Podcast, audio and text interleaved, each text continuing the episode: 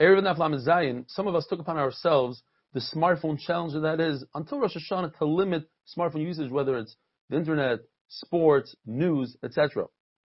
Simcha Frid says, I will only be using my internet for spiritual matters. P.S. Missing the Giant Steeler opening game tonight will be hard. Chazak v'amatz, way to go.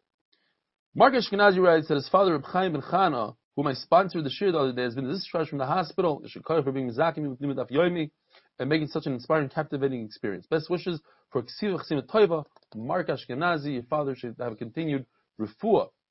So, Erev Navlam Zayin is discussing the Shita of Rabbi Yossi, Rabbi Shimon, we'll see soon, Rabbi Yossi and Rabbi Huda. Rabbi Yehuda in the Mishnah holds Yesh Breira. That is, if you have set down two Eruvs or two Eruvim before Shabbos, and two Talmid Chacham come, one from the east, one from the west, you can decide on Shabbos retroactively, Yesh Breira, which one of the two Eruvim you want to use. Rav says that according to Ayoy, the Tana, this is flawed. Ayoy holds, or Yehuda holds, Ain Breira. It's only when a Talmud Chacham already arrived before Shabbos and you set two Eruvim down and you just don't know which direction it came from, then the Eruv is Chal because it would happen before Shabbos. But you can't decide on Shabbos itself. And he brings proof from the, buying wine from a kusi. Kusim are not careful with truma. Person who buys wine from a kusi has to be mafresh trumas and Now he doesn't have another vessel with him to put the trumas and in, so he can do it in his head. And he'll say two percent goes to truma gdoila, ten percent goes to meiser to the levi, another ten percent after that. In other words, from the eighty-eight percent that's left over, ten percent of that shall go to meiser sheni. In other words, to himself. He just has to redeem it on money. He does so on the spot. Tomorrow, he'll be mafresh the truma. But tomorrow, he, has to go retroactive and say that this, whatever is left over in the barrel, is the truma. So we're using the concept of yesh brera. That's Remeir. However, Rabbi Yehuda says specifically over there, ain brera, and it doesn't work. So does Rabbi Yossi, so does Rabbi Shimon, ain brera. The Gemara is going to analyze whether or not Rabbi Yossi or Rabbi Shimon actually hold ain brera. Ula says it's not a good raya from Kusim because Rabbi Meir and Rabbi Yehuda actually say the same thing. Rabbi Yehuda doesn't argue with Rabbi Meir. They both hold yesh brera. Like in our Mishnah, the Rabbi Yehuda holds Yesh Breir. It's only Rabbi Yosef and Rabbi Shimon hold Ein. The Gemara brings the Mishnah in Maseches Kinnim. A woman who gives birth has to bring two korbanos. If she doesn't have money, she'll bring two birds. If she has money, she'll bring one bird and an animal. In this case, both women are buying birds. They buy them as a partnership. So you have four birds. They can tell the client, you decide which one of these birds is for who, and is it a chatas or a noila. So you see the concept of yesh breira. The client will decide retroactively what they bought. Says the Gemara, maybe it's not so. Maybe they stipulated specifically at the time of the purchase that the kohen will decide who the purchase was for. So that's different than Breira.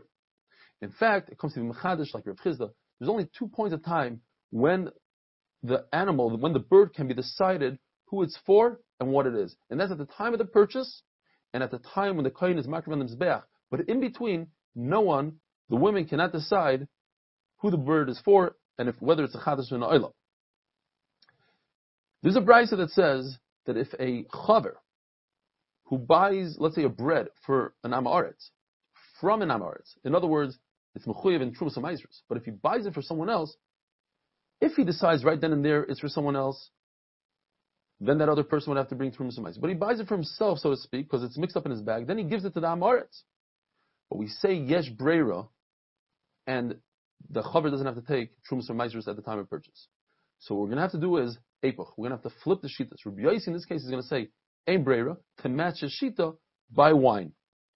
There's another brisa if a person says whatever money comes out of my pocket, I'm going to use that to redeem the Meiser Sheni in my house. He could do so. In other words, Yesh Breira.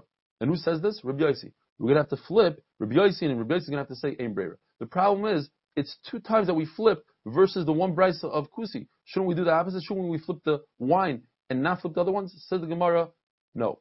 This case, with the, with the money, it continues to say that if a person takes out a new coin, meaning he only has one coin in his pocket, in that case, Rabbi Yossi admits that yesh breira. In other words, in the first case, he doesn't say yesh breira. In the first case, he says en breira. Therefore, we have two cases: money in the pocket and wine from a kusi, which Rabbi Yossi says en breira.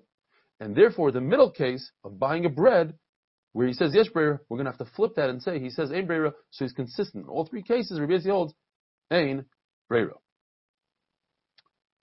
Rav asks Rav Nachman, who's the Tana that holds, even by Eruv, in other words, in the Darabanan, that ain brera.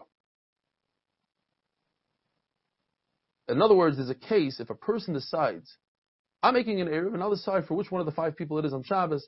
It doesn't work if he decides that on Shabbos. It only works if he decides before. Who's that Tana? Reb Meir never heard of Ayoy. But Rav Yosef says it's a Mefurish Brisa. There's other Tanaim that say Ein Breira even in the Rabbanon. Now, there's a Reb Shimon who says Yes Breira, and Chacham say Ein Breira. But the problem is that we said before, even according to Ula, Reb Shimon says Ein Breira. And Rav Yosef brings a Brisa that says yes Breira. The Gemara gives four answers.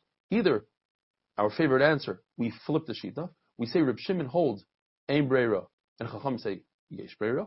Or we could say that even Reb Shimon admits in the Rabbanon, like in the Erev, the Rabbanon, Yesh Breira. The other two answers are that wine, where Reb Shimon says Ein Breira, is different than an Erev. Why?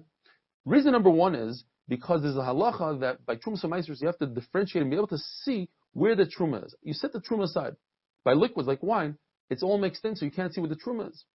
Let's say a pile of wheat, you say the Truma is in the center, that's okay because you could differentiate. Say that the side wheat is not truma. Or you can say wine is different because we're concerned that perhaps the wine barrel will explode. You're drinking from this wine, assuming that tomorrow you're going to take truma maisrus. But if tomorrow it explodes and you can't take truma maisrus, what happened was that you drink tevel, and there's a chiv mis on that, so we have to be concerned. Rabbi Yosef says, according to Remeir, we're not concerned that, that it's going to explode. Have a wonderful day.